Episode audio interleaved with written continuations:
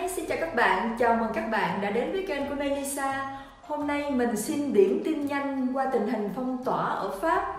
Hôm nay là ngày 18 tháng 12 năm 2020 Lệnh phong tỏa đã được gỡ bỏ vào ngày 15 tháng 12 năm 2020 Tuy nhiên, lệnh giới nghiêm vẫn tiếp tục.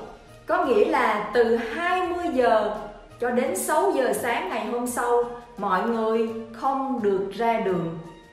Và nếu như bạn phải ra đường, bạn phải cầm theo cái tờ giấy xác trình bạn đi đâu, chứng minh lý do bạn đi đâu. Nếu không, bạn vẫn sẽ bị phạt 135 euro. Hôm qua, có rất nhiều người bị phạt các bạn ạ. À. cho nên các bạn hãy chú ý điều này nhé.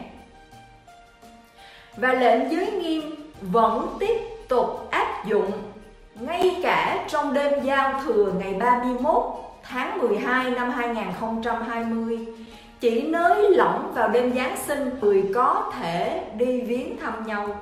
Tuy nhiên, trong một buổi tiệc Giáng sinh, không quá 6 người lớn. Tiệc đêm giao thừa cũng không quá 6 người lớn.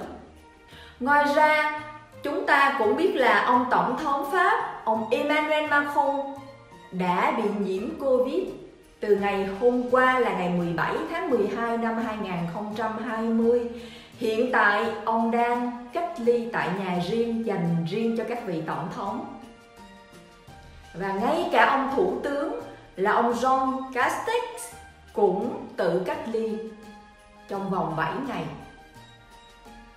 Vừa rồi là một số điểm tin nhanh, tình hình phong tỏa ở Pháp Cảm ơn các bạn đã chú ý lắng nghe.